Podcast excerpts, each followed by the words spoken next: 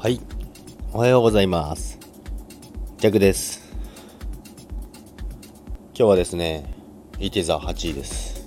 心を開けばうまくいそくそうです。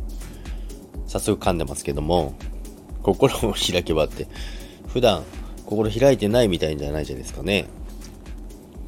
なんですけども、まあでも確かにそうだったんですよね。結構、人には心開かないタイプの人間でした。